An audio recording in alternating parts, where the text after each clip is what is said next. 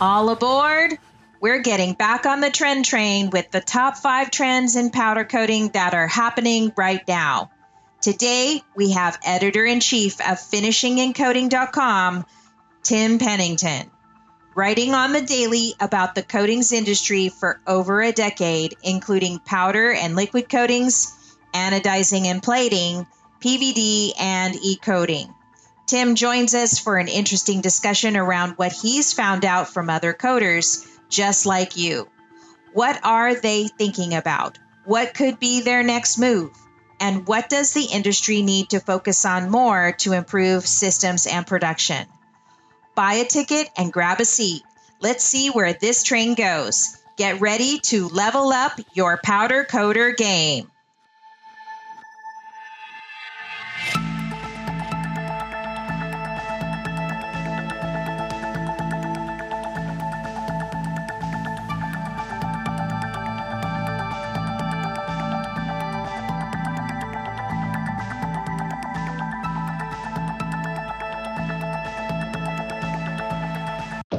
Roscoe's Powder Coater podcast. I'm your co host, Kim Scott. Today, we welcome uh, Tim Pennington of Finishing and Coatings online magazine. If you haven't, uh, if you're not a subscriber, uh, please go over there. We'll give you the link in the description below uh, to go and follow his magazine. Uh, Tim, welcome to the show. Well, thank you very much, Kim. It's great to be here. Aloha. Yeah.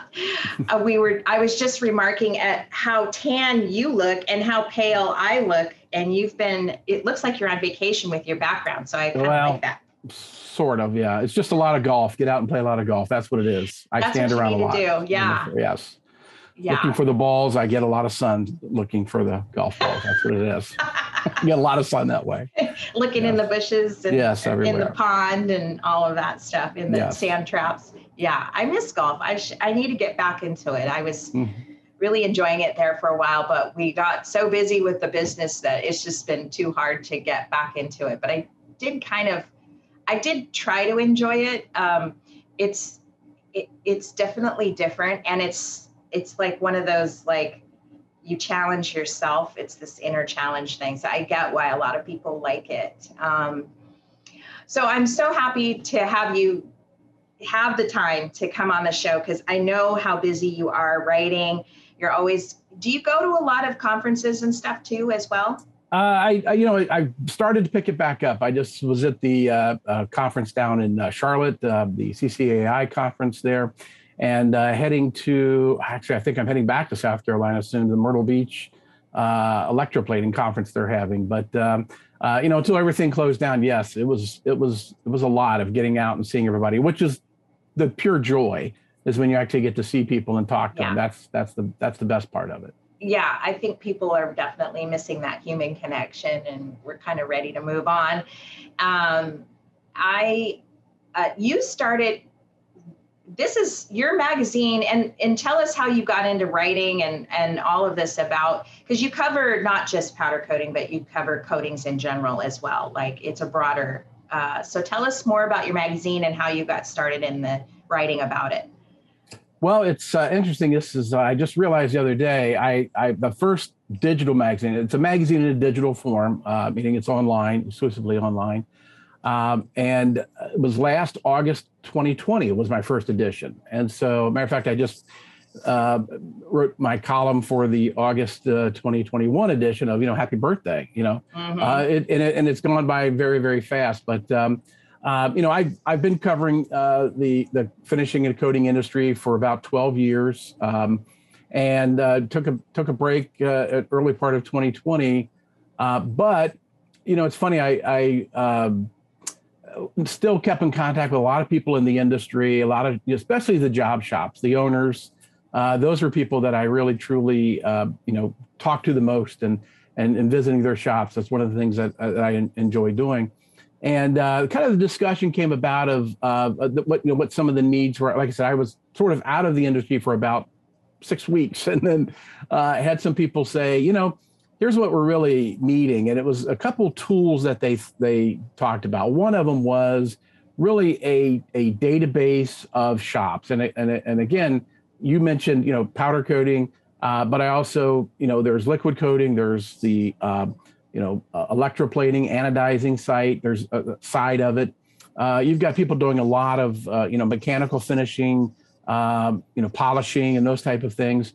And there's, they're all over the place. And so, you know, I, I would get calls over the last decade or so from a lot of people saying, I'm looking for somebody that can do this for me. These were OEMs uh, mm-hmm. or you know manufacturers. I'm looking for somebody that can do a car coating for me, or I'm looking for somebody that can do an anodizing or a plating on tin or things like that. And so I, it really spoke to me that okay, what if we put together a database with listed all the shops mm-hmm. and where they're located and uh, you know what they offer, so people can search that. And then it sort of springboarded out. Well, somebody said, well, you know, uh, I have a lot of sometimes equipment that and supplies that I don't need. They're sitting around. I wouldn't mind selling them, you know, to somebody who needs them or or giving them away. I had someone right. email me the other day. They were giving away a powder coating that's like in. They want to get rid of it, you know. Right. Yeah. And so um, that, and then also we at that point we were just getting into, you know, with a lot of with workforce development, people were looking for, you know, managers to run their operations or supervisors and things like that. So it was really those three components of okay, we, what about a database that could you know people could eat OEMs could easily go in and search. Mm-hmm. Uh, what about you know a tool where where shops could sell their uh, you know used guns, used lines, whatever they want to do, a powder or or whatever it was. Um, and so I actually, uh, it's kind of a, a, started putting it together. I have some web design and, and web development experience. I started putting that together and uh, you know didn't really expect to do a lot with uh, articles and features or things like that well, then all of a sudden i you know i started getting some, some, notes from people and they would say oh i'm doing this at my shop and this and so i just started writing about it putting it in there and voila before i knew it you know i'm writing every day about this stuff again sort of around that which is great because it brings people to the site to uh, right. if they're using those tools uh, uh, as i mentioned and also we've developed a, a kind of a, a, forum, a community bulletin board. People can put post notes and get answers back and forth and things like that. So uh, oh, that's it, cool. I didn't yeah. see that feature. Um, yeah, it's it's uh, it's it's just called forum, and and, okay. and, it's it's it's been a little slow, but you know people have been. I, I think only because a lot of people are just so darn busy uh, these right. days and and such. But uh, but all those components, uh, and then um, you know, I did it for about six months and didn't make any money off of it. wasn't really interested in selling ads. I had people contact me, but I was more interested in making great content. Uh, that's right. knowing that you know people like yourself and other shop owners they don't have time to sit there behind a computer all day and and and read things.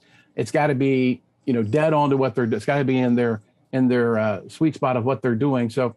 Uh, and then at the end of last year, I sort of uh, said, okay, I'll, I'll, i took on some some uh, sponsors and advertisers and and um, but you know I, I, post every day. I'm I'm I'm writing usually about a, a, a facility uh, every single week uh, and and um, and you know getting a lot of te- still getting a lot of technical pieces. I know those things are, are very very helpful um, and and getting that so. It, it's it's been a pure joy, like I said, of, of sort of, of bringing it and the feedback I'm getting and, and the and the volume. And one of the things I found out is that you know people do want to see things every day. Um, the, uh, you know, so I post things. The minute I get it, I post it.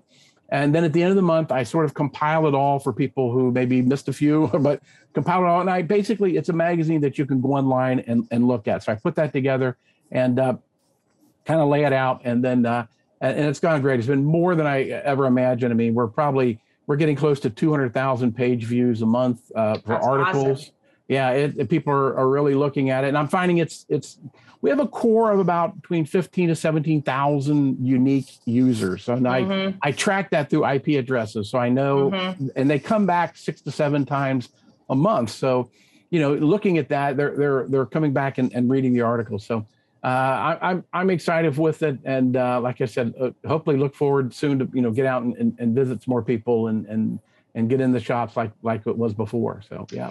Yeah. I, I enjoy your style of writing. I, if it's it's informative uh, but concise and i do always look forward to getting that email in the you know in the mail like oh what's going on what's tim writing about now of course uh, i'll share my screen here hold on um, tim has written about full disclosure, Tim's written about me in the 20, 20 questions, 20 which questions. I actually kind of like. Um, it's not just uh, kind of like a, it, I enjoyed the process, and I know you bugged me for a long time because what I was doing in 2020. Oh yeah, I was launching a podcast, but anyways, yes, you're kind of busy. Yeah, it's a great way to kind of you know. But I was, I think I was avoiding these questions. Like, look at that, a thousand re- people, a thousand people have read that. Close. Oh really? How do you yeah. see that? Oh right yeah, there. yeah, a thousand oh, yeah. people. Oh, I didn't even see that. Oh, that's yeah. cool.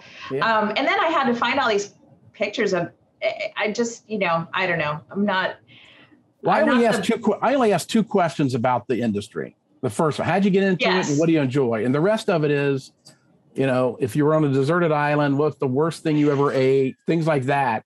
And and because and it really it is because, you know, people like you and others who are shop owners and people that manage shops and everything, it's it's just, you know, fun to find out what what makes them tick a little bit and what do they do and yeah. and uh, interesting interesting things about them. It so, is. Uh, I think I, at the time I wrote my proudest was the podcast, and it still is today. I, yes. I'm very proud of the podcast. Congrats I, you. Yes. It's a labor of love, but it's also I, I, I get to meet people like you, and I learned so much more about the business uh, mm-hmm. that I don't know when I'm stuck here on an island. Um, and I, I, just I feel more confident in my game because um, I, I, am meeting these people and stuff. But uh, I think the latest person. Well, let's see. I want to get into this article here, but we yes. I. I do want to give a shout out to uh, actually, let me go back to this uh, page because the latest guy is uh, Tony. Tony. Yes. And yes. I've been trying to talk to Tony. So, hey, Tony, uh, call me back. um, but yeah, he's uh, uh, kind of an up and, you know, I know he's on, I was supposed to call him because he's part of the PCI. He's a PCI member now. So uh, I was, my job was to volunteer to talk to him and stuff like that. But he was too busy going to the uh, annual, annual meeting. meeting. Yes. yes. so you know, but he did manage to snap a shot from his balcony and made me feel like I was, you know, part of the part of that group. I it, it's just too restrictive for us to leave Maui to come, but but anyways, um, this is the powder coating. Uh, there is so he's got it all broken. You've got it all broken down by uh, the different kinds of, uh, you know, uh, processes. Applications, yeah, all the yeah. processes mm-hmm. and applications. Yeah. And so we have our own like powder coat page which is obviously i'm on here all the time. And you know you uh, talk from an informative point of view um, and stuff like that. And so anyways that was the that was uh, wanted wanted to show that. So let's see let me go to the next page because i think that's where that article was. Um, but it's nice i think it's a way of giving back to the community by um, you know, uh, being able to present people in the industry just to give them that exposure, the backlink that they need or whatever. Um, and uh, so this is the one here, the top five trends. This is why I called you. Yes. Um, yes. And stuff. And um, I think this is a great article. I recently started looking at some of the mega trends and stuff uh, that uh, we started you know talking about and what these mega trends are like why mm-hmm. does AkzoNobel buy every factory in Europe or in Southeast Asia? What's China up to? And you know so we we've done some um, previous trend podcasts and stuff like that. Um, but I think you I think from a US perspective uh, you know you, you've definitely nailed the top five here uh, the last one um, is actually the one that grabbed me the most, which I thought the guy was like, uh, or wait, was it this one? Wait a minute. No, it's this guy right here, I think. Uh, right. Uh, um, Martin. Yeah. And he's like, uh, he was saying something about, maybe I'm wrong on this one, but, but basically he was like, all these people call it, you know, these customers that just hear about powder coating, um, they um, they see it online or they see it in Instagram or whatever, and they're calling us, and we don't know what to do with them. And it's like, you know, um, we need, you know, we can't help these people because we're commercial coaters, right? We're line coaters and stuff like that. So that was part of the reason why, um, in terms of, you know, you filling the gap uh, and in the market that you saw by starting powder, uh, by starting finishing and coating. Um, I also saw gaps in the market about how when you look at Google searches, you, you see a list of uh, coaters, but you can't tell which ones are cu- commercial coaters or custom coaters, right? Right, right. And right. maybe some do both, you know. Um, so part of the reason of starting uh, a website called powdercoatingnearme.com is sort of like to define that a little better. Um, so I'm all for databases, defining our market and uh, defining who's in our market a little bit more finer. And that you touched on earlier, which, you know, struck a chord in me in terms of like, you know, uh, it's part of the topic is self determination, but it's also like, uh, who are we and where are we going and how big are we, right? Right, You know, right. um, and I think there's definitely, I, I don't know who else is going to answer that question except for people like us, right? You know, Right, um, right. that are writing about it or or questioning it, um, and questioning others. You know, um, I I don't even think some of the major institutions know, even though they've paid for all this research. Uh, to define how many coaters there are in North America or globally or whatever, I just still, I think there's still some doubt about who and what and, and part of it is just naming people like i hate to say names but like defining you know uh, whether we're calling ourselves garage coaters or custom coaters or commercial coaters or whatever you know it's like it has to start with a name um, right. or a definition of some sort right do you agree Right. Yeah, so I, yeah, I do because, like I said, there's the the it, runs the gamut. I mean, you know, you can have some huge uh, operations uh, out there that do really phenomenal work, and then you can have very small, uh, you know, um, a thousand square foot uh, facility, and so that very limited what they could do probably. Uh, and and if you're you know if, if you're somebody who's searching for a, a, a coater, it's it can be confusing to them. And so, yeah, you know, and, and people, you know, everybody's, you know, that says that they're a powder coater, um, right? But what, what, what scale? What, what can you do? You know, and, and what right. qualifications do you have to do this? And so, uh, you know, it, it's it's very interesting. And you're right about what type of, uh, you know, what, what type of levels those are. You know, it seems in in in um, uh, as opposed to other, you know, it seems in powder coating as opposed to other applications. For example, you know, in the you know electroplating or the anodizing world, it's kind of based on your qualifications. If uh, you know if you're NADCAP certified, um, it means you've gone through strenuous um, uh, inspections and you're meeting all of these you know criteria. You have to have so much. You have to have write down the list A B C D E F G. You have to have all that.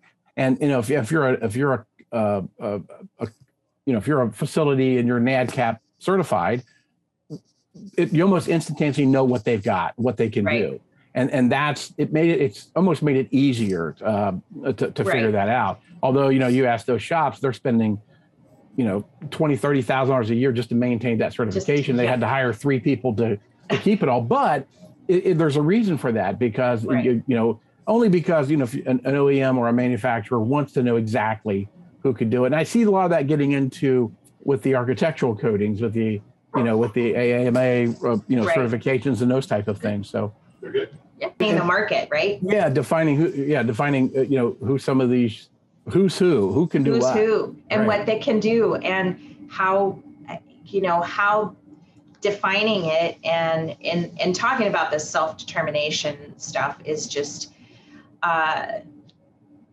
been the topic of of what's I've seen online and in in what I'm feeling myself as well. You know, just it needs to get a little better in order for us to understand these global trends that are happening because the global guys already they're they know what's going on we just need to figure out what we need to do and what opportunities uh, there are kind Right. of like the opportunities you took when you saw gaps in the market there's lots of gaps Right. in um, the powder coating world uh, Right. that I see that could definitely benefit. Um, and stuff. And I think it's I don't know who's going to be doing the defining. I think that um, I don't know. I hope it's all like there's somebody or a group of us that kind of come from everywhere. That's what I'm thinking in my mind. But you know, you, you talk to people like um, Joey Golliver, who I had on the show, who was just basically saying, "Nah,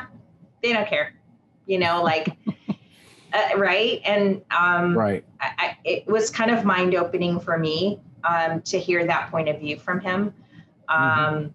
you know it's you know of course that's his opinion but uh, you know i he's someone that you know has been in the business for a while so like i i, I kind of understood a little better what he was where he's coming from. Of course you you know where do you think uh, the custom coater uh, business is going? Because um, you kind of see both you see industrial coaters and custom coaters you you know. Right right. Well you know it's, it's interesting that you mentioned that because uh, you know a lot of uh, you know a lot of the like i said other types of coatings if you look at other coatings besides powder coatings okay? Um, you know a lot of it is driven by like i said certifications or, or, or specs that are out there you know? Um, you know manufacturers will spec what they want how they want these you know parts or products to be coated, what how they're going to last.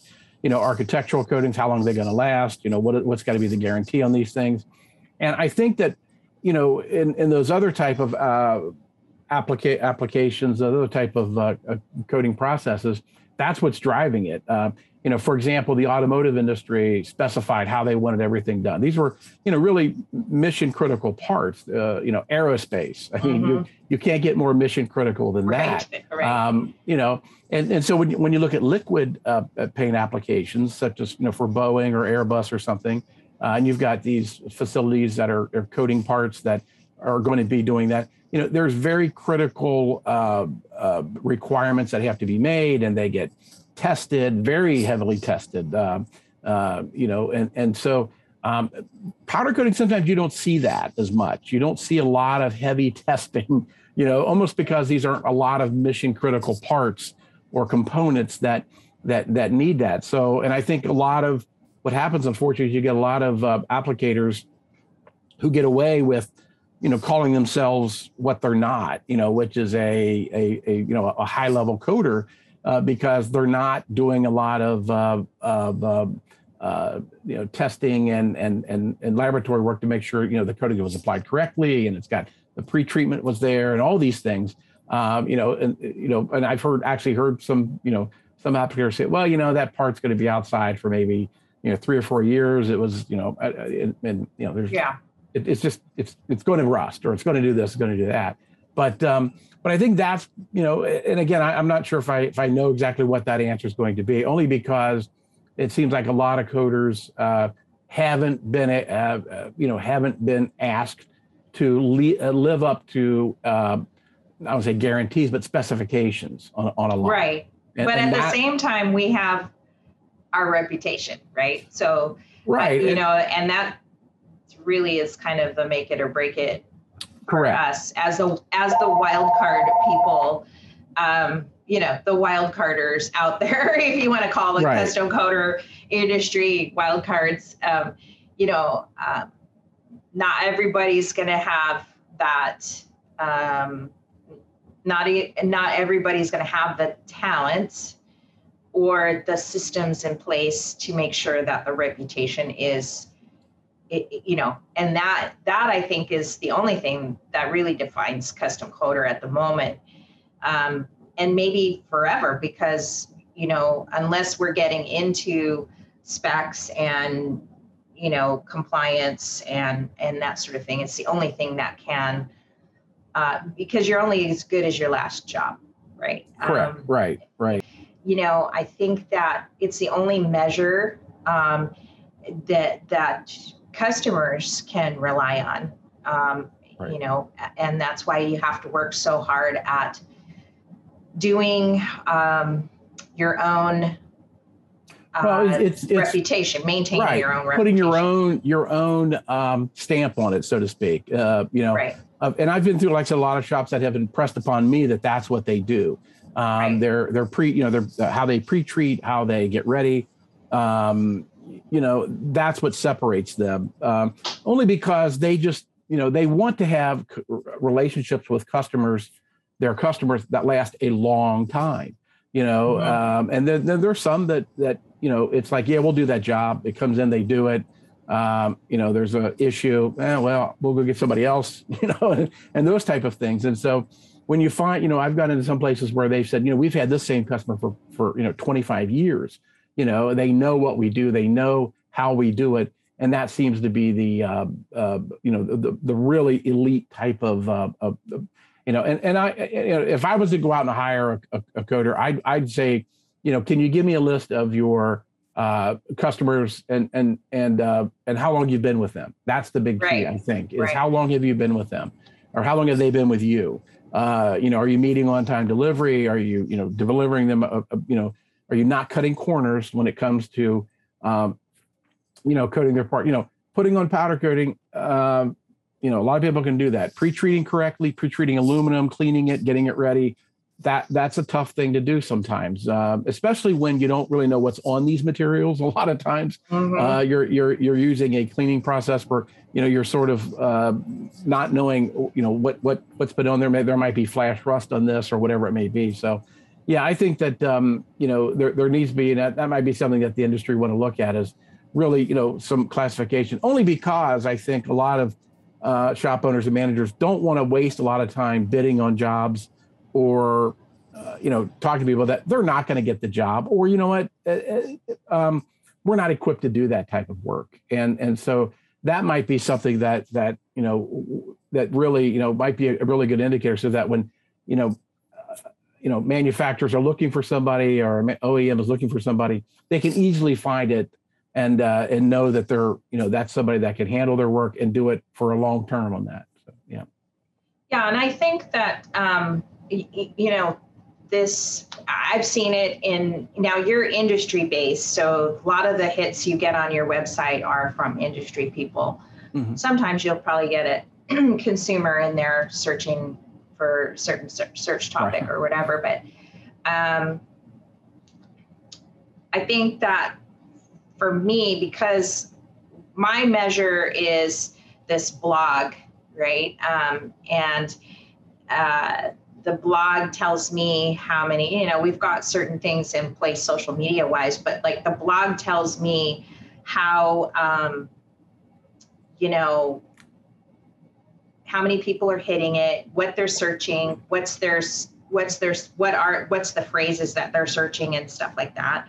Right and it, it can vary you know it goes up and down and stuff of course when covid hit like the blog just went ballistic you know because mm-hmm. people had all this extra time uh, to kind of do searches on powder coating and stuff but um, more and more people are kind of consumers are actually now actively searching for powder coatings um, not just locally, but just what they are. How does it work? What do they do? How does it get done? Da da da. You know, how do I pick this color and stuff like that. So, I've seen our own blog and our own, you know, int- interest level go up over the years, and I think that that's where I kind of came to you and said, look, I know I have evidence of this, right? You know, like. Right because I can see it in our own um, analytics and stuff.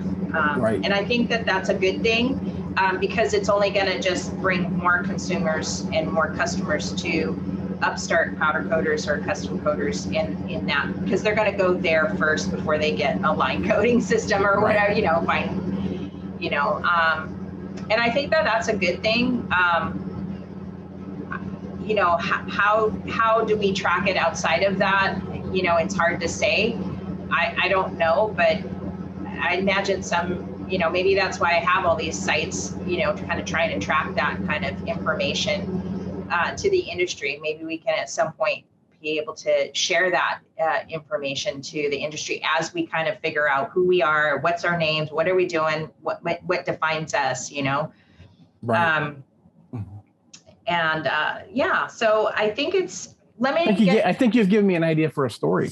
I yeah, that's what we're here for, right? You know, like no, seriously, of looking at that and saying, you know, it, it, is that something that the industry needs? Is that something? And it's going to be driven by, you know, it, you know, to be honest with you, I mean, uh, you know, you look at you know the the associations that drive uh, uh, that that are you know a lot of the you know the powder coating and liquid coating industry you know a lot of those are driven by suppliers you know uh, you know and and you know occasionally you'll see the you know the the actual powder coater that's involved in it and, and, and you know in the leadership position with that and so but i think a lot of it is you know sort of you know asking them you know what should you call yourself how do you want to define that uh, you know, and and you know, uh, you know, I've had I've had you know suppliers from in, in the industry tell me that you know powder coating is a very easy operation for people to just you know pop up and start a business somewhere. You know, it's there. You know, it's there. It goes for a year and a half, two years, three years, then it's gone. You know, um, but you know, and again, you know,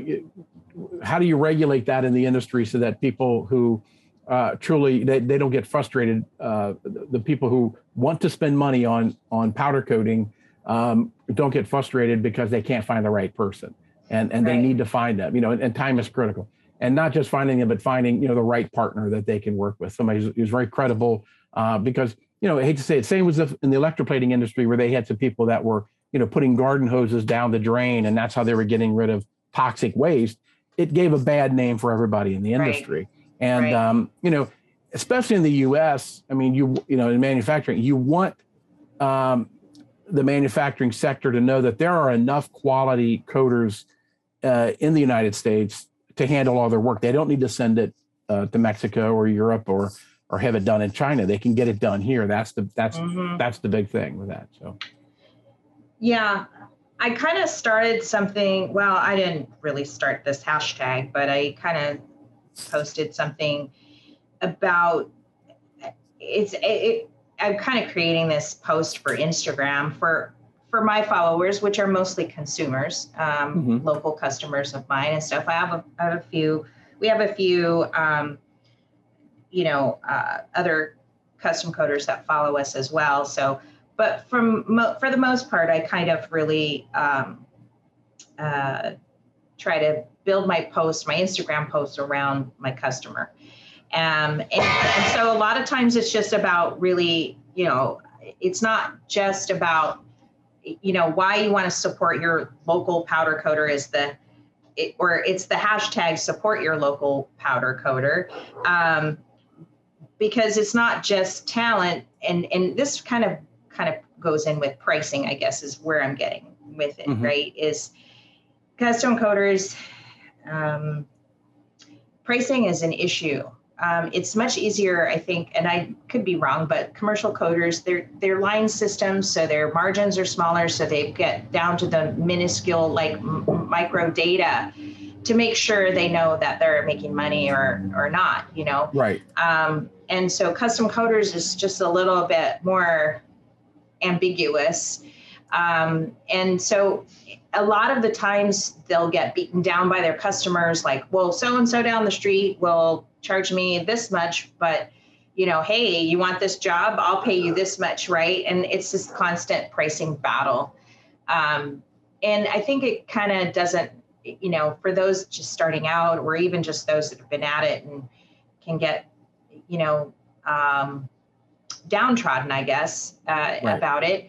I don't know why, um, you know, people believe this that they have to be competitive because when you have that talent and you've got that that um, you you have that ability it's like it's not just the ability or the processes it's knowing that it's the knowing right so that you do right. feel confident when you're charging the right price for your customer stuff right right um, but one of the you know i kind of broke it down into a few things um, as to the reason why you should be charging more money for mm-hmm. your jobs. And n- number one, delayed effects from exposure. you know, uh, top of mind for me because you know uh, we've been having a few podcasts talking about you know we've uh, about the different kinds of exposures to toxic chemicals and toxicity levels of beryllium and uh, um, the uh, me- methylene chloride uh, we also have delivery times. Custom coaters are always on you know just like commercial coaters i guess or line coaters they have these deadlines and stuff like that. We're we're we still have to work late nights and you know if something messes up a part messes up whatever you you, you still the deadline is still there right? Right. Um, and then we have i call this one rejection subjection. And and it's because out of a certain group of you know jobs some aren't going to be perfect uh, there might be right. some flaw in the metal itself especially restoration you've got a lot more part failure going on right. there than versus new parts um, and stuff and so even though you can take all the precautions in the world uh, in dealing with somebody's antique this or 25 year old that um, you know, you still have to redo, of which you never tell your custom code, you never tell your customer that you had to do that part three or four times, right? You know, right. like, because if you do, then, then it's a reflection on, you know, yourself. And sometimes that's right. hard to take. Um, uh, you know, and then the other one is par- powder paradox. Um, because we're constantly challenged to scale up or lose a job. Mm. So, right. you know, um, not everybody has 150 to 250 thousand dollars to put into a business and just start from day one. Um, a lot of us are just kind of starting in our garage eh, with a homemade oven or or this and that, and so we're kind of constantly. It, it never ends. There's always, and I think right. that most custom coaters, I guess probably I could say for Ross and I, we had no idea how much the demand of equipment was. And we were coming from painting, which had some kind of level of demand for equipment and and and you know buying new stuff here and there but not at the scale that this company has been at um, and stuff so those are just some of my um, i think the criminal i call this one criminal determination or it could be you know kind of along the lines of uh, self-determination in the sense that we we are staying beholden to a tight quality standard and namely our own right you know right. like our own standards and that's what really defines talent and capability um, is it's it's not just you know when you look at someone like Ro, good example. I'm going to pick on Roro this week because he's just had a recent anniversary and he's just such an inspiration for all of us custom coaters out there. But like you know he has set the standard for himself um, and and and delivers on those expectations not just because of his customer but because of himself right? His his right. own standard um, that he uses to differentiate himself from other from other coaters and that's what makes him so in a sense it's something that line coaters will never understand or you know maybe i'm being ignorant here um, but it, it is kind of something that is a little different. Maybe you call it secret sauce or uh, the magic or whatever. I don't know um, and then I have the last one is stealth mode singularity, which is kind of a, I don't know where I came up with that one. But basically, you have to, you, are constantly building your name, your reputation. You, you, know, you're taking away nights and weekends from your family in order to do this. Um, um, it's sort of the entrepreneur paradox, I guess, so to speak. Um, you have to create the content to get those customers in the door, you know, whether it be your website, social media, or, you know, right. whatever it takes to stand out. Because, you know, um, it, it, in one sense, powders help, for example, you know, a set of rims. Powder makes everybody, it makes it all look good, but which one is, you know, how does the customer, the, the customer doesn't know the difference between this black rim from this guy and that black rim from that guy. It's all right. kind of the same. So you wouldn't know unless you were looking for something else. And that's yeah. all I wanted to say about that. I mean, I, I think. It, yeah, I was going to say it's funny you mentioned one part there, and I think you were mentioned earlier about. Um, uh, I think you referenced this that uh, one of the gentlemen that I had quoted in that story about five trends. This was like we did the five trends, but then we had some, and again, these all came from coaters. Nothing that I came up with. They all kind of was mm-hmm. kind of a, a formation.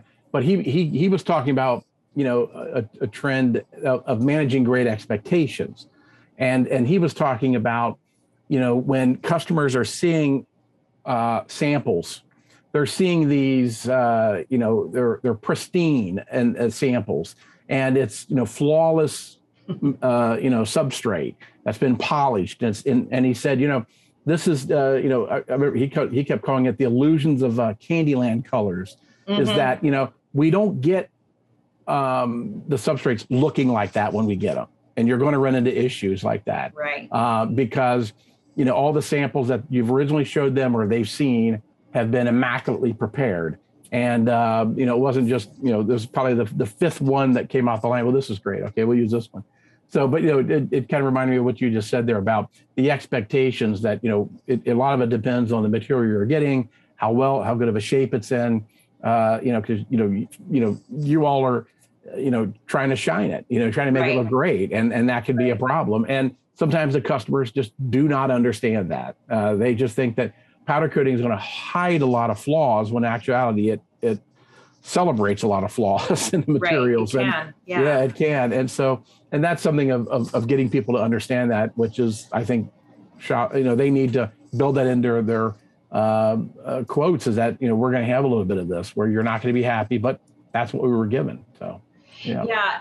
Um, I had a customer come in yesterday and it's, I don't know. I think sometimes at nauseum, I just gotta go, oh God, I gotta go through this again. I gotta explain this one again, you know, like talking about chromes and why they're not reflective after you put the clear coat on them and blah, blah, blah. And they're used for underlayments for top coats. And, you know, um, you know, I, I damn it, I wish powder, I wish the powder coater supplier gods could just create a perfect chrome. you know, like when I'm tired right. of explaining myself, but no, um, I'm sure everybody is tired tired of explaining that as well. But the other thing is, is like, well, whatever you're doing, dude, stop going to Google. Just go to Instagram and look at the hashtag powder coating. Okay. Right. Those are the colors. those are the those are the looks you're gonna find don't go to Google and find something that says powder coated trend, uh, powder coated rim and it's an anodized rim, right? When it's, right. you know, like I can't do that. I cannot do that. So, right.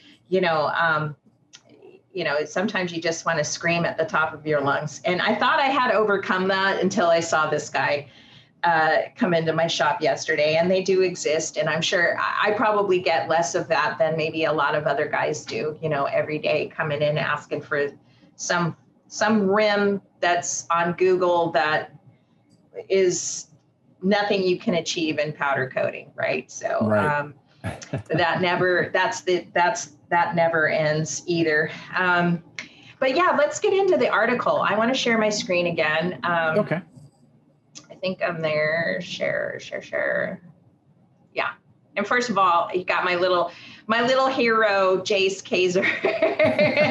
Love that guy. Um, right. He he did come on the show uh, um, and was one of the first guys, and he's still just all over Twitter and with his little like in the car videos and stuff like that, uh, which I love. He's so on the spot and has a way uh, has a, a, certain way about him that you know uh, has something to say and you want to hear it. You know. Right. Right. Um, and that is, you know, like uh, the wood and MDF thing is huge. This is, if you're not looking at this technology right now, um, I can't say that it's easy to get into just yet. This is what they were talking about in this point. Um, but it will be soon, and it's just a matter yeah, of time. It, yeah, it sort of came together, I think, over the, you know, it's been around since the 70s. Morton, uh, company called Morton, you know, tried to push it out there. But you know, you had a lot of problems over the years um, where you know you're trying to coat a a substrate wood MDF which doesn't behave properly after it's coated. Mm-hmm. Um, you know, it wants to do a lot of different things, uh, and and and also you know you, you, had to have the powder to do it, and then you had to have the ovens to help do it correctly, and right. and so it seems like and like I said, I I uh, you know I I kind of came across uh, you know IFS coatings, which had been you know putting a lot of that those components all together, working with um, you know, working with you know the manufacturers I know, Gema has you know come out with some technology that helps prevent um, you know that wraparound effect on some mm-hmm. powder coating. They they've really worked with that. Wagner's done a lot of that too. Um, you know, some of the IR ovens too. I remember, you know, I for this story, I I, uh, I spoke with a guy up, up in uh, Oregon, Paul Unger, who had who had who had bought a a powder coating operation, turned it almost exclusively to wood MDF uh, because uh, you know it, it, wasn't doing it wasn't proper, properly. Right. His brother was into wood cabinetry and stuff like that. You know, I know that they're doing a lot of stuff where they're getting some really specific type of wood and MDF um, that you know with the uh, moisture content and such. But uh, but yeah, it's I think you're seeing it come across uh, a, a lot more. But like you said, trends in Europe you know, we're about 10 years behind them. They've been doing this a, a lot. Yeah. they they they've been a lot of the cabinetry makers. Uh, I know IKEA and a lot of those o- over in Europe uh, are are are doing it there. The big right. question is, um, are there enough manufacturers in the U.S. that you know that they would want this done? Like I said, a lot of things like cabinetry and stuff are probably done overseas and and and you know because they could do it there. It's cheaper to do it in a powder coating and it's more durable. And uh, yeah, but the people that uh, the people that are using this now in kitchen cabinets and even garage cabinets and things like that uh, just swear by powder coating. It, it's great for um, uh, you know temperatures and you know when uh, you know and moistures and things. So. But like I said, it really became the technology that the, the actual um, chemicals in the powder coating, uh, the, the, the applicator guns, uh, the wood, and also the ovens. You had to have all of those work together, and so that's where it's it's it's coming to with a lot. Yeah. Yeah, and uh, you know, I mean, obviously, you can tell like uh, Keystone Coating and and um, Kaeser, uh, you know, are poised. They're interested. I mean, they're they're they're talking about it in this uh, point that they're big enough to where they have the money to invest in in this type of technology. This could be the next level for them. Um, but I guess the question after reading this was for me was, is this an, a technology that a current painting company that fabricates or maybe paints for cabinets now wants to get out of painting and into powder coating these cabinets? Or is it going to be people like Jace that are already in the powder coating industry that could level up and do this type of coating as well. So that's kind of what have you thought about that at all? Uh, you know, it's funny. It's that I, I, don't know if there's a lot. Like I said, Rick Gehman there at Keystone, you know, he said to me, "We're interested in this. We we are absolutely interested." In this and he was talking about having something by the end of this year. You know, the mm-hmm. other thing, just besides wood, it's it's really the low cure, um, mm-hmm. because um, you're finding uh, and I was kind of surprised to see this. Some, uh, getting back to architecture, some metal doors uh, could not be powder coated because of the heat that the doors would somehow warp out. So with this low cure uh, coatings, not only just wood, but also there are some metal uh, and aluminum substrates that could probably be, you know, doors and things like that. That right. there wouldn't be that risk of them warped because of the heat that's in there. Yeah, so, and I think that's what you're talking about in point two, right? Is these lower cure? Is this what you're right. talking about? Yeah, here? like right. lower you know, cure stuff. Right. When you've got, um, you know, when you've got throughput, you know, if you've got to wait around, it's like in the automotive industry where, uh, you know, they're still doing a lot of liquid, but you know, automotive for many years in the 80s and 90s, it was just, you know, it was so slow because when they would coat these cars you had to let it dry, right? Mm-hmm. You had to let the cars dry. And then they came out with, uh, you know, they coat on top of a coat, wet on wet. I mean, mm-hmm. they do it that way. And, and so it, it saved them like half the time. Mm-hmm. And it's getting faster and faster. So the automotive industry said, we need to fix this. And they got the, uh, you know, the technical people and engineers and figured out a way. So I think this is what it is. You know, there's, you know, there, there's, you know, no powder coater will say, you know, I don't want to speed up my line. I mean, they, they want to get things through, get it, get it going, get it up, get it coated, get it out. Uh, they want to do it that way. Uh, and so these low cure powders, I think that's what they're talking about uh, because you know they need to meet the demand that's out there. Um, so you know we, we don't want to have to have things the, the lines go so slow uh, through through the ovens and such and the cooling off. This is what we're looking at. Is we need to kind of get better at that. Who's really doing this? And I, you know, I talked to Adam Brumfield there at RMF. They're an actual like they're an electroplater, okay, right. uh, electroplater, uh, but they do almost a ton of automotive. I mean, they're down in South Carolina where it's the automotive capital now, no longer Detroit. But you know, you're getting this you know multi-coated system where you're getting a, a zinc nickel on a part, and then they wanted powder coat on it. And this is you mm-hmm. know, and specifically like brakes, okay, because you can see those parts now, and they want mm-hmm. you know, so mm-hmm. you see those brake pads. And, and and you know and I think when you know they were really in the uh, a lot of electroplating and such and then when they got into doing the powder coating it was pretty slow and they were like, "Well, this isn't good enough. You know, we really need right. to get it going faster uh, to meet this throughput." So, uh, but yeah, that's that's what you're talking about. There is, is really, um, again, really, you know, working on the technology. You know, I don't know if there's a lot of companies out there. Uh, I'm talking about the the uh, powder coating suppliers that are really this is top of mind for them. Uh, it's almost like they need to see the big demand for this yeah. Uh, first, uh, you know, they I've talked I talked to a couple of them. I won't name names, but a lot of them are like, eh, you know, you know, why should why would we want to spend all that time to do this if we're not seeing a huge demand of it? You know, I mean, how um, you know. Uh, you know, Sherwin Williams got into it because they bought a, a company that was making low cure powder coating, and they just bought them, and now that's their top of line product. But they saw that, right. and and so that's right. sort of a tip off. And if you get somebody like you know Sherwin Williams that goes out and buys this uh, a, a company because they want that technology, that gives you an indication that maybe this is where the, the industry is going a little bit. Is that we need to really um, grow the low cure uh, for both you know MDF and also you know metal coatings as well. But, and hey, I mean, look at the the powder cost increases for right. powder coating for for powders. Um, you think they've increased those prices and they're right. calling that it's you know, supply chain disruption or raw material shortages and stuff like that. But do you think they're going to roll back those prices? Never. Hell no. Hell no. Happens. Right. No. So, right. like, it in a in a sense, I kind of understand what they're talking, you know, what they're saying here because, you know, how are they going to stay ahead if these cost increases stay put? And right.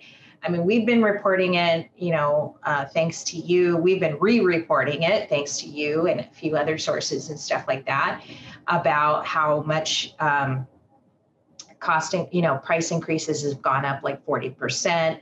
Mm-hmm. Um, you know, from the two largest suppliers, um, you know, although they say, you know, we're trying to hold them back, you know, and and you know, just to make us feel better, but we all know maybe it was time for them to increase prices anyways you know i don't know. Uh, but i think it was kind of like you know this is one way that we can try to stay ahead uh, of the game um, against uh, costs and overhead um, is through you know faster output and stuff like that well and one uh, thing you know bill, bill stock there i mean one of the things he told me is as, as it's harder to get employees right you can't be just having a second shift, just you know, or a third shift right, or whatever. Right. You know, those are luxuries now. You got to get it done during your first, your your one shift that you've got people yeah, there. That's so a good again, point. it goes back right. It goes back to the goes back to the uh, uh, you know of of how do we just move that line faster? You know, mm-hmm, it's like mm-hmm. you know. Um, you know they people people you know the shortage and and people want it today tomorrow you know when can i get this right. you know those type of things so it's a lot of those and and again, um, uh, you know, like I said, that seemed to be one that that that you know both. I know every shop wants that just because you know if you're moving stuff more through, you can make more money at it. So right, exactly, right. Yeah. That's that's an old adage. So. Um, this one kind of shocked me. I, I was not aware of this as a problem. Um,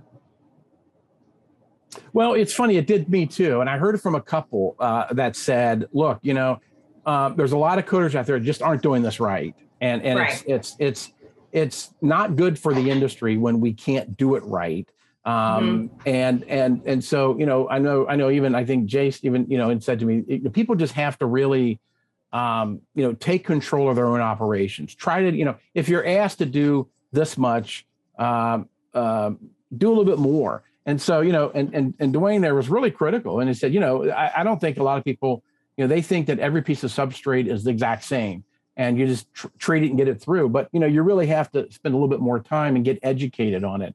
Which uh, you know, again, a lot of it is because you're seeing these AAMA uh, certifications. Uh, you know about what, what they want. Uh, uh the, these these things.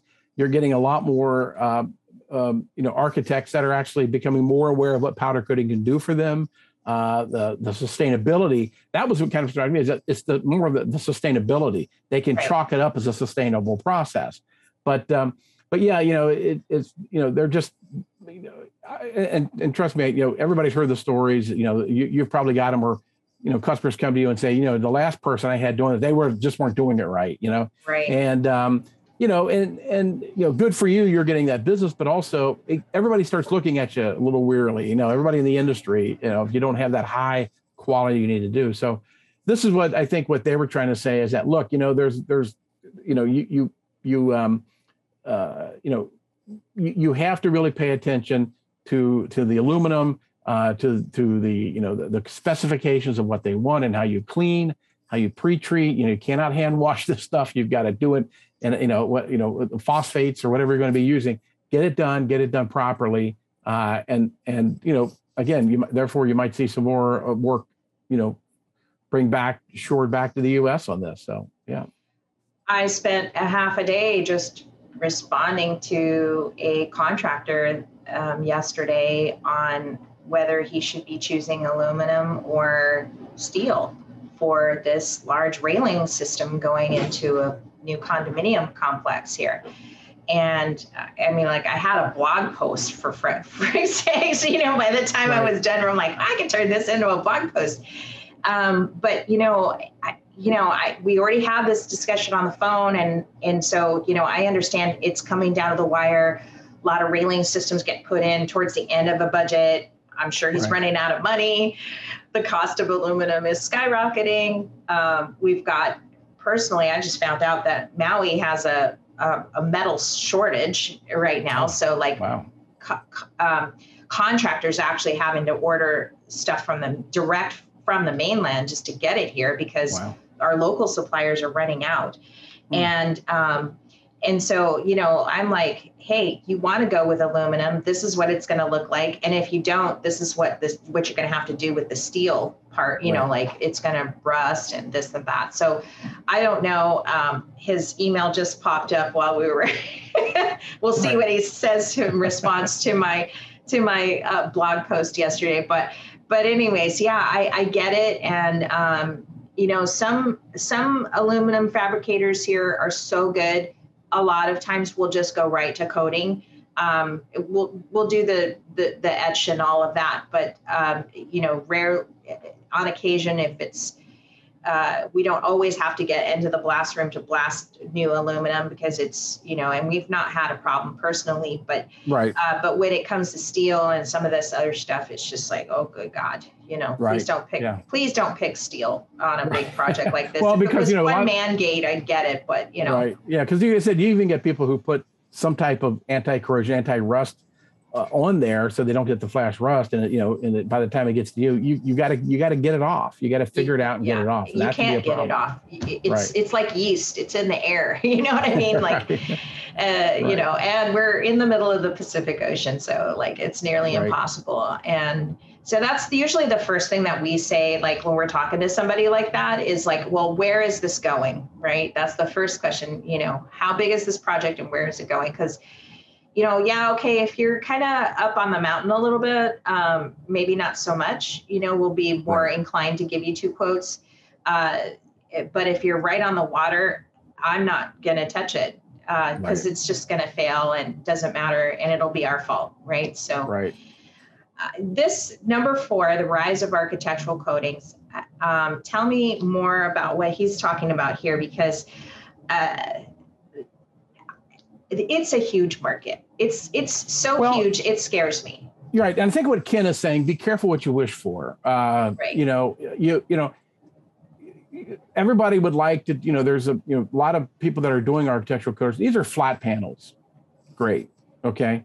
And he's talking about, you know, I mean, you look at some of those parts, and he's talking about, you know, sunshades and trellises and things like that. When you get into mm-hmm. that, you know they have little you know uh, bits of areas of trouble of how you hang the parts how you Mhm. get you know the welded in caps those type of things. Really you know what he was trying to say is really you better know you better know what this part is. You better know how you can you know drain the pre-treat drain the cleaning get everything ready.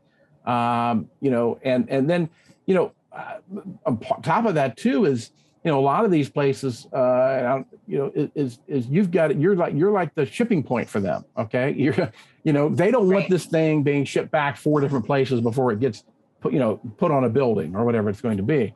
Um so you know you may have to have a staging area to properly i know that that keystone uh, uh, we talked about them earlier same thing. I mean they actually took a step back and said wait how are we doing this? How are we packaging this stuff?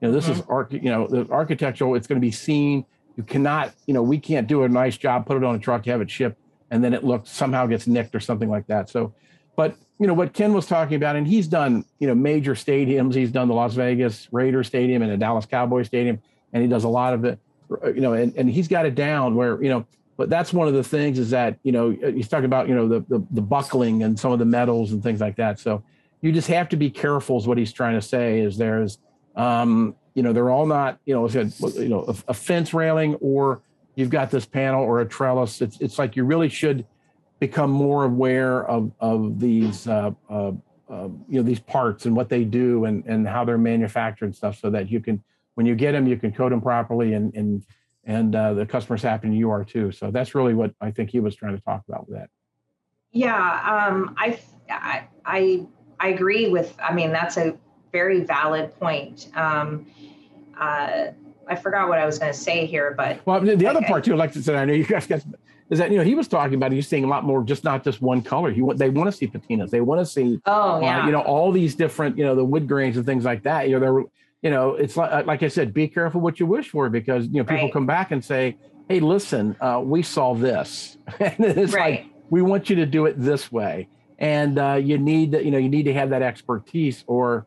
Uh, you know, you, you know, do you do you give up the contract because you can't do it, or do you learn how to do it to, to complete that contract and keep that customer? Or you know do you just try to wing it? You know those are the things that um, so i think that's probably what he was talking about too is that it's getting more sophisticated about what they want. Uh, you know uh, architects uh, like it and they want to get more of it. So Yeah, um, I think that that's kind of what um, I know PCI is working on right now um, as I'm part of that group and um, is sort of just trying to get ahead of, you know, helping the custom coaters um, or applicators help the architects call for that spec um, and how how to make it easier for them to call for that spec.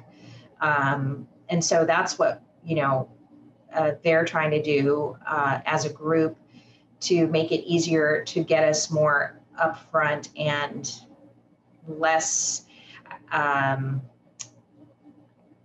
I guess more defined in a sense, in a sense, more def- definition about calling for a, a powder coating spec and just making it easier for designers and architects to do that. right well you know there's an there's an old saying um, you know if you're not at the table you're on the menu and you know in, in the electroplating world I, I said cover that as much too. Um, you know they get they have over the years i've seen them more get actively involved in with their customers on the design of parts uh, whether it's ford general motors harley davidson. Um, you know if there's going to be a change design in a part they are there before that design is done to give their input on you know here's how the best way that we can coat this for you because at the end of the day it has to be uh, Right. coated properly. And so whether you know um, you know whether PCI or, or you know gets together and starts having you know meetings with the architecturers association to say hey listen no we want to we want to do this with you. We want to make sure that you know you you you get the parts you want. You get them the way they want.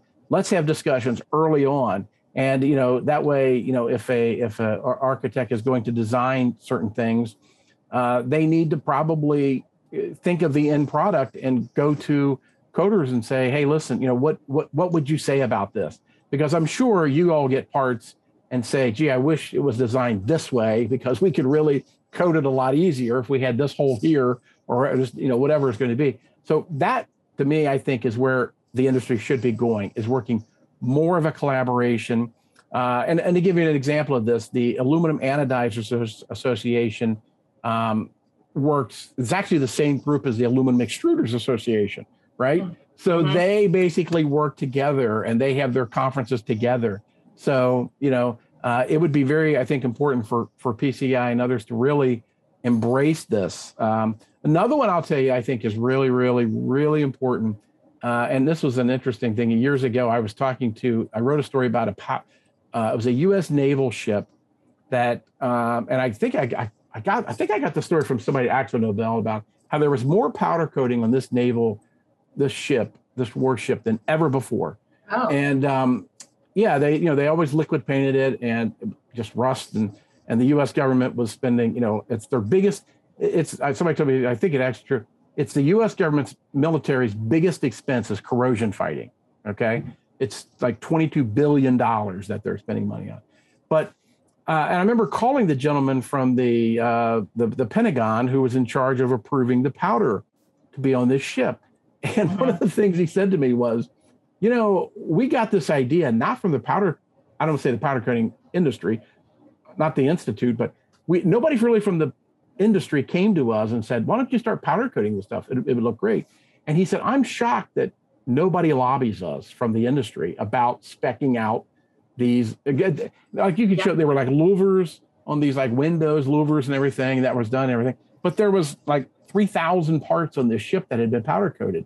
Now, of course, they don't make these. It's not like an automobile where they're running them off the assembly line, but still, but he was just real shocked that nobody was really going to the military and saying, here's how good powder coating is. Mm-hmm. Here's why you should spec it in, uh, all these type of things. So getting back to architecture, I think it's going to be something where the industry should really be developing these relationships with them and, and having, um, uh, you know, really good, you know, communications. I'll tell you one other quick story. Years ago, I wrote about a, up in Minnesota, a, a company, two guys who'd been uh, had the company, a powder coating company. I think they bought it six years earlier, but they were investing two million dollars into a um, uh, aluminum architectural coating line. They wanted to get into that business um, because they read that in Minneapolis, where they live, there was more architects per capita in Minneapolis than out, only second outside New York. Mm-hmm. So I don't know. I, I, I think it was like 265. So they bought this, were getting it installed. And after they got it installed, they invited every architect within like 50 miles to come. And they had like 90 show up. They were shocked. Wow. They had, they expected 10. They got 90. And, wow. and and they were blown away by it, which reinforced what they wanted to do, but uh, it showed them that we should have done this a long time ago and we should have went bigger. you know so right but that's that's the thing and you got to think about that of, of, of how to approach these people um, you know is it nationally or is it something that you do in your do you just go out and market yourself to architects in hawaii or, well you know? yeah i mean that's been well our number one goal in 2020 was to to move forward with that you know and right. and do do something like that but of course you know everything went sideways but right. uh, you know we're getting back on track now um, and now more than ever because you know um, we've got this new product that we want to develop. And you know uh, it, it I, I guess what i've come to realize now that i'm on this committee is sort of like well here i thought i was the only powder coater in the world with this problem of getting this information up into the atmosphere of architects and interior designers to call this back and all this kind of stuff when really the whole world is you know like at least the whole regular world is experiencing the same problem. Um, not only that but it's also like uh, i was going to try to bring up a, a, thing that i had talked about um, with another member in the in our industry um, and we were going to try to partner on writing a white paper on it, although I've never written a white paper. Um, um, but some of the concepts that we talked about, um, was kind of like defining this consumer market for powder coating and the reasons for using powder coatings is kind of I'll be happy to go with you on this one too because I think it would be a really good article. Um, and we just, I guess, one of the things that we wanted to convey is that the, this information to the general consumer audience um, in powder coatings is mostly wrapped up in industry only circles, mm-hmm. um, which we talked about earlier uh, about you know OEM specs and all this kind of stuff. It's just this language that these people talk on. Um, but there's a whole nother group out there, people like us that that you know don't necessarily need to explain that uh, technically to to our circles, but we do need to deliver some kind of webinar or tool to to get the attention locally, um, not just globally but locally, um, so that we can get these jobs. Um, and stuff like that. You're talking about uh, mostly from consumers. You're talking about consumers, architects, residents, right. homeowners. You know, like how you know how can we better serve our local environment um, by sharing some of this information. And some of the key things that I had was like, you know, well, I can go to a home show and do a free presentation on powder coatings. I can do a lunch and learn with architects. Um, I can do like some of these other things, you know. Um, I can join memberships, uh, like we have, uh, we've joined the Maui Chamber of Commerce, and within that group, there is a, I think, a contractor subgroup in that group, you know, uh, in toward, sort of trying to make way into some of these larger uh, pools where we could maybe pick up uh, more interest uh, from those groups to say, hey, I didn't know about this. What is this? And can I spec it out next time, you know, kind of thing for my next job. Um, so I guess that's kind of where we were going with it. The other thing is, is like there's a whole like other thing about uh, condominium complex and i hate to bring up a tragedy about it but like you know the thing that mm-hmm. happened down in florida was sort of like a, a, a, shocker for a lot of people but they we do have aging infrastructure particularly along the coastlines. Um, and that was just one example uh, you know but we have that here. Uh, there's been buildings here that have had that same issue that they've constantly addressed for the for the last 20 you know 10 or 20 years of you know digging that rebar out and redoing it and all that kind of stuff. Um, but you know how can powder coatings help these condominium or hoa groups figure out the best way to approach maintenance? And that leads me back to what i my my half day project of emailing this contractor back. It's like okay look you should be looking you know he was asking me well what you know can you give me a bid for both steel and aluminum? And my question to him was what do you see other people in your area using you know what are the other resorts in your area using are they using aluminum or are they using steel because you're just down the street from them and there's a reason why they're doing aluminum instead of steel um, so don't don't pick this one. you know, it's kind of like my thing was like don't pick this one, but you know, really think about the longer implications of maintenance and what is going to happen down later on down the line, and what's it going to look like. You know, right. can can can a homeowner handle uh, looking at a gate or a railing that has like more or less the Alka-Seltzer white stuff bubbling up underneath or are they going to see some you know or do they want to see some nasty rusty grade d stuff draining down and getting all over the concrete you know walkway mm-hmm. and you know do they want to see that which one is you know because and then we are on an island so there's this sustainability issue of disposing of it and filling up the landfills and you know how do you want to be represented are you just this blow in contractor that kind of comes in because um, we get them all the time here on an island. They just come in, they they do their thing, and then they they ruin everything, and they their warranties aren't warranted, and they just blow out, and nobody can chase them for a lawsuit later on because it's happened a million times before. So um, you know, these are just some of the things that he needs to consider, you know, especially if they're buying and holding for 10 years or whatever it is that they're doing. So, yeah. Um, okay. So let's get to this last point. Um, mm-hmm. Where did it go? Where did my thing go? Hold on.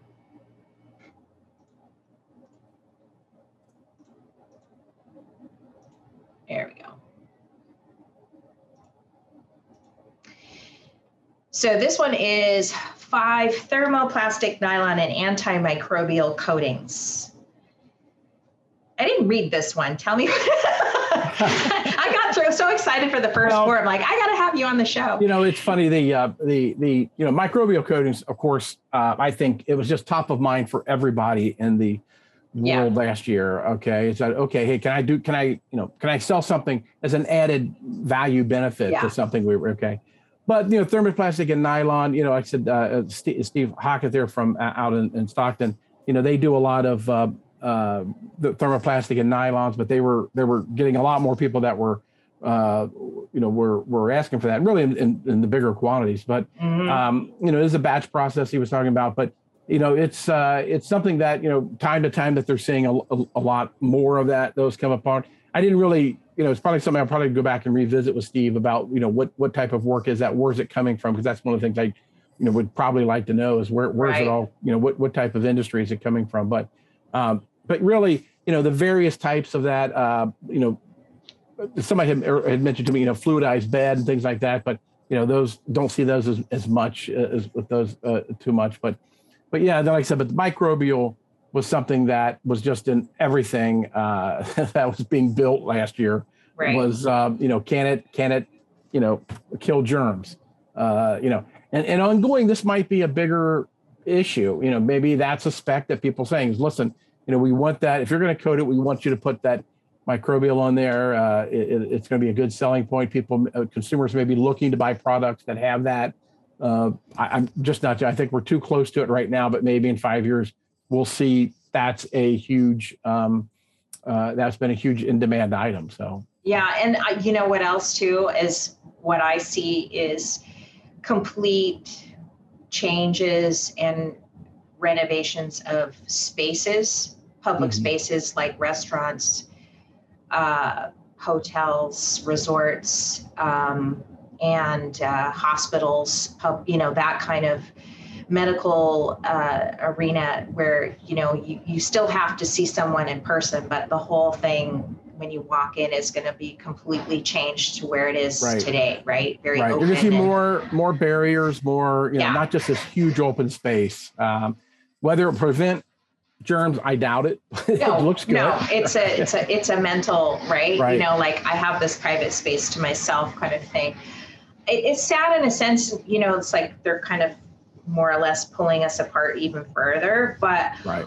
um, I think that one of the things is if they could do something like this, if this could be the the next best thing or the next greatest thing, is that it could actually help bring people together because they could be sitting at a table, knowing that you know it's antimicrobial or something you know right. like you exactly. know if it gives relief to people i don't know but um, you know, uh, I, I, think you're. I think that's what I'm so excited about in terms of architectural or changes. Um, and we're not seeing this now, but in the in the in the next five years, I would definitely say you're going to see a lot of changes to um, public spaces um, right. in the oh, way oh, yeah, that definitely. they're designed and and and function, um, and that could be very big for powder coatings in general.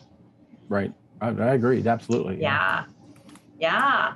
And yeah. I think that that was. Uh, yeah, like I said, the rest of them were just things that you know. Like I said that probably you know are facing. Like I said, uh, you know, the, the, everybody's got the labor shortage. Right. Um, you know, you, you know, uh, I know. Like I said, Bill Bill Stock was telling me, you know, why would you know, right now unemployment was paying seventeen dollars an hour. That's what unemployment was paying. He, he said that's my the unemployment office is my biggest competition. He's right. Right. And it's always going to be that way and you know whether more shops will look at automating their processes uh, you know uh, that that again that remains to be seen. I think we're going to see that years from you know three to four or five years from now whether uh, uh, shops did that.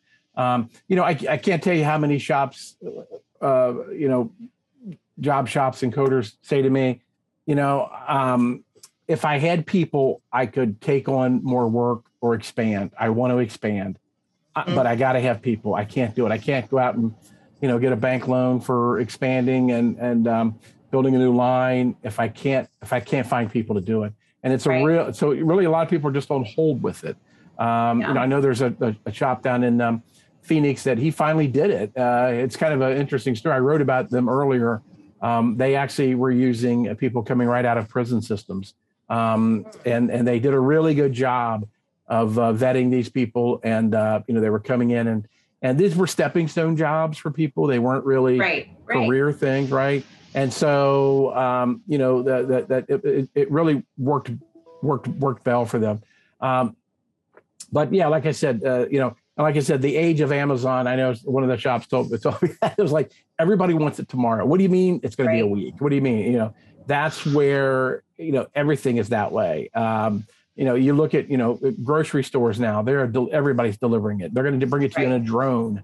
Uh, it's right. like get it now. Uh, there is no wait for this. So it's yeah. it's a lot of things I think that that people are, are trying to fight uh, or, or, you know they're up against a lot. So uh, hopefully you know hopefully soon that'll a lot of that'll that'll sort itself out with that. So.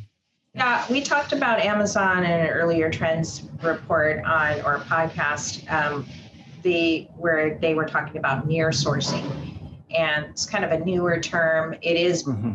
it, or the Amazon effect. You're this is a little different um, age of Amazon. Is you, you know like it, it is kind of a like that, but it's a little slightly different where it's like you know um, they have, I guess you know, especially Europe leaders are wanting things more rather than centrally, they're centrally owned, but their accessibility is local.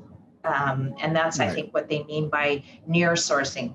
Um, right. But uh, okay, so let's see, embracing multi-layer coating processes. Yeah, this was like one. I said. I, I, I was at a uh, actually a, a, plating conference years ago, maybe three or four years ago in Detroit, and and uh, it was automotive. Automotive was in Detroit, so it was all these automotive um, uh, people were there, and that was one of the things they were talking about the coating is, and they were there was the audience was electroplaters and anodizers yeah. and those type of things, but they were saying to them, uh, look, you know, we're we're going to get we're, we're you know some of the parts that we've got on cars, we're going to want you know not only zinc nickel plated, but we're going to want to put a powder something on there. And so, like I said, especially in the brakes, uh, those type of things. But uh, you know, it, it, and you're seeing some of these like super things of like, you know, an e coat, a powder over e coat, which, you know, would be a tremendous coating resistance and everything. So that's where, uh, again, it's just, it's really demand that needs it. You know, like I said, the one, um, you know, Adam Brumfield from our uh, Royal Metal Finishing was the one that was saying that, that they were seeing a lot of that. I know Atotech uh, is doing a, which was um, heavily involved in, in the uh, electroplating industry as a supplier of those chemicals is now doing a lot with powder coating too. They're they're kind of yeah. so you're seeing this crossover, but uh, but yeah, you're you're you're it, it's to the point where uh, you know you're not, you're just not getting a raw substrate. It may not be you're getting a raw substrate. You're getting a substrate that is is got a zinc nickel on it. So you have to treat it differently. You have to treat yeah. it, uh, pre-treat it, and care for it differently, and, and get a good bond on it. How do you do that? Those are the things that that uh, was I think in that discussion was that. Yeah, I mean, I'm seeing something similar happening uh, visually in in on Instagram with some of the um, more influencer type powder coaters, where they're polishing the rim and and then they're putting the top coat on and stuff like that. Uh, where they're in there was doing it during the restoration process so that you right. know like before they used to just take new set of rims put a put a top coat on and you're good to go but then how do how does that stick stick on there for any kind of length of time um, right. and stuff you know so in a sense it's kind of like meeting that google that google search clients demands um, and challenging themselves to see if they can do something like that um, it's just kind of a newer trend that I see some of the the more influencer type going for and stuff. I'm not sure that regular average everyday coater would feel so fast fastidious about doing it, but it, it, it, it you know, I think listening to your customer obviously is the number one thing you can do um, rather than just shuffling them off. But you know, because it does challenge you to kind of level up your game a little bit um, more and right. stuff like that. So it's it's nice to see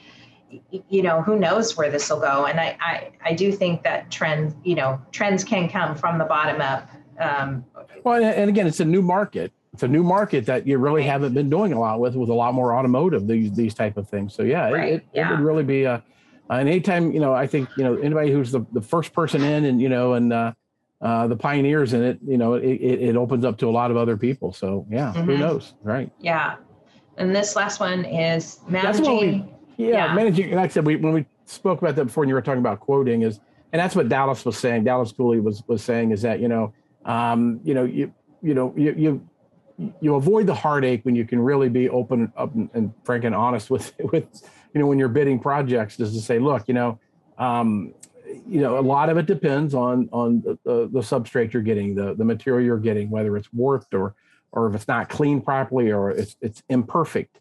Uh, you know, like I said, because sometimes that will, uh, you know, powder coating just doesn't hide that all, all the time. Mm-hmm. And so that's what he was trying to say is that make sure that you manage what their expectations of. It's, you know, it's kind of I don't want to say garbage in, garbage out, but it's you know you're going to coat what you're going to be given to coat, and that's going to be um, their expectations. Therefore, you know something needs to be done either on their end before it gets to you, or they just need to understand that you know the sample that they're looking at um, from wherever it was, you know, may not always look like that. And so, but you know, and you know, just bringing that up early on is, I think, is is the key.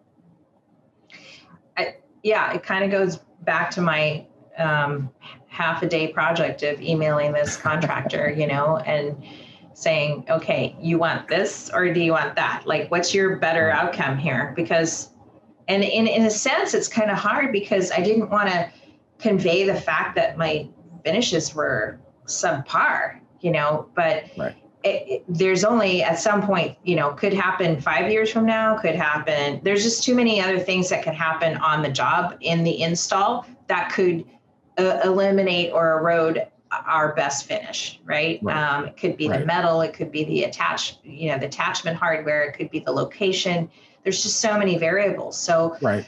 like, I didn't want to sound like I was you know that we were he wasn't going to get a top quality finish but you know i wanted to kind of give him this longer longer term uh, ideal i guess or visual visualness right. um, and that's what it, you know to kind of wrap this up i mean that's kind of what uh, we were talking about earlier which was you know getting this in front of the architects and because these are the planners right the, the designers the the AOA, HOAs and the AOAOs, uh, uh, condominium resort complexes. Um, ho- home ownership um, is, you know, at an all-time high, and protecting that asset is the most important thing, whether it's you know some condo in Maui or your home, you know, in Texas or whatever. So, like you know, uh, just having those broad, you know, far-reaching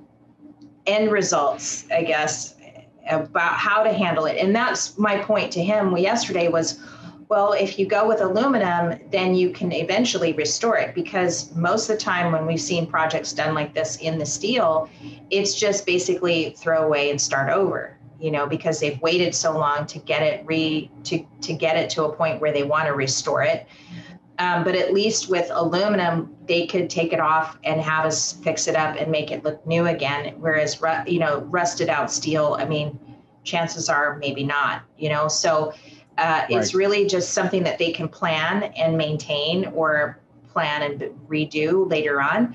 Right. Um, and stuff like that. So it's really just, yeah, I, I think this is a very valid point, um, especially if you can. Well, do that, you know? Well, you know, what's funny is that, and you know this, I mean, um, whatever, you know, you're the last, you know, if you're, whatever you're coating, if it's going to be sold, you're the last part of the manufacturing chain that gets it, right? Right. And, and so, you know, they want it fast, they want it cheap, they want it, you know, everything else. And um, that's why I think, you know, the, the coating, at, but it's also the most important because that's what everybody sees. Uh, that's it's got to withstand everything. Um, and and and so I think that's why it's important. I think for people in the powder coating industry to really uh, be at that table, like I said, to to really be able to talk with people, uh, architects or you know people in automotive or you know uh, you know what, whatever it is, um, you know, about what they you know to give recommendations on mm-hmm. on that. Well, you know, hey, you know if you're going to make that out of steel, uh, you know I wouldn't do that. But you right, know, you right. know here, yeah. right, right, and and so that's I think that's where it's important. I think for the industry to really be active in that and and and to branch out and really you know um, uh, be very you know open and, and and that outreach of really saying hey we you know we, you know we're over here coating your parts. We'd like to have some conversations with you. Here's some things you need to consider. Right. uh, and and yeah i think you'd be amazed because everybody's going to be open to that. I mean they're going right. to be you know if you could if you them, get access to that person if you get access that's the pro- right. that's the problem is a lot of times it'll come from the top. You don't ever talk to that person you know?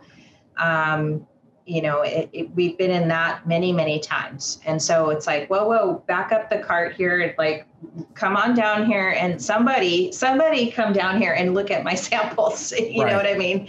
Right. Uh, or let's have a conversation about it. I don't care who it is, you know, whatever kind of thing. So I think that custom coaters, sometimes they're so worried about, you know, trying to get, uh, I guess, trying to get our, you know, com- maybe we're competing on price or some other thing. And we don't stop to think about this point. And it's so so important and so clutch right? Um, right yeah. because they're too busy trying to compete with their neighbors or whatever. But you have to kind of you know and and then the pitfall to that is if you don't manage these expectations then then it will come back to haunt you. It, right. will you're to manage come back in your face. you're going to manage something Right. Right. yes, you're gonna Yeah. end up, you're gonna end up having the same conversation some way or shape or form. So yeah, exactly. right. So, um, well, this has been off, awesome. Well, I Tim. appreciate you letting me come by. I, I appreciate you. Yeah, Appreciate yeah. Uh, and uh, nice to see your apartment looks so well Yeah. decorated there. Yeah. that blue really sets off your eyes. yes, exactly, exactly. But no, I appreciate you having me on. I appreciate it. I, I, I get a chance to listen to listen to it because it gives me great ideas. I know I've written down three or four great ideas here right now. That that'd be a Well, good story. Great. So That's awesome. Always happy to that. inspire anybody I can. Um, and just before we go, like, tell us again, like, okay, so it's finishing and coating com. dot and com, coating and it's. A N D. And I'll put the link in the description Yes. just so everybody and- knows how to get there. But and we you know and the two things is that you know we have a weekly newsletter that i send out that uh, i work very hard to make sure because i know getting in front of people like yourselves and other owners uh, of facilities it's it's you know i, I you know i don't I, I think you people are smart enough to you know look at something and go nah it's not interesting to me anymore you know um, and i try to do that i try to get things that are interesting that you know so you can read about you know trends or like i said the read about other people doing the same thing you're doing. So but we have a weekly newsletter. It's free and people can just go to our site and sign up for it. I'll send it to you. Um, i never sell that information. It's it's it's nothing Yeah. like that. It's very private with that. But like i said it's uh, you know i, I enjoy doing this and, and, and telling stories and and um, you know and, and and bringing you know stories of, of of people who are in the same industry as you're in or in the anodizing whatever um, and and one thing I, I I realized years ago is that um, yes, you powder coat, but first you're a business person, right? right. And you, you've got to make margins, you've got to make a profit, you've got to manage employees, you've got to market your business. So I try to bring a lot of that in of of you know when I write, you know, it seems like I'm not going to sit there and tell you how to coat that part, right. but I'm going to tell you how they got customers, how they marketed themselves, how they, you know, got and kept employees, how they got and kept customers. You know, I did a story in January, how to fire your customer.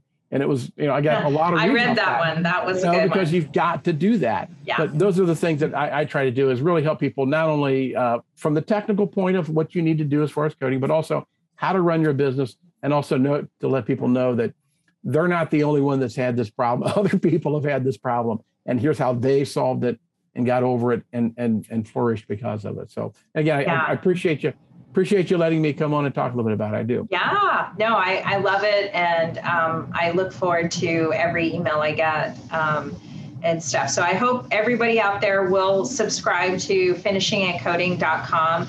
Uh, thank you, Tim Pennington. Um, and uh, keep on writing and, and I will do that. Idea inspiring. Will do. Thank you. Aloha. Aloha.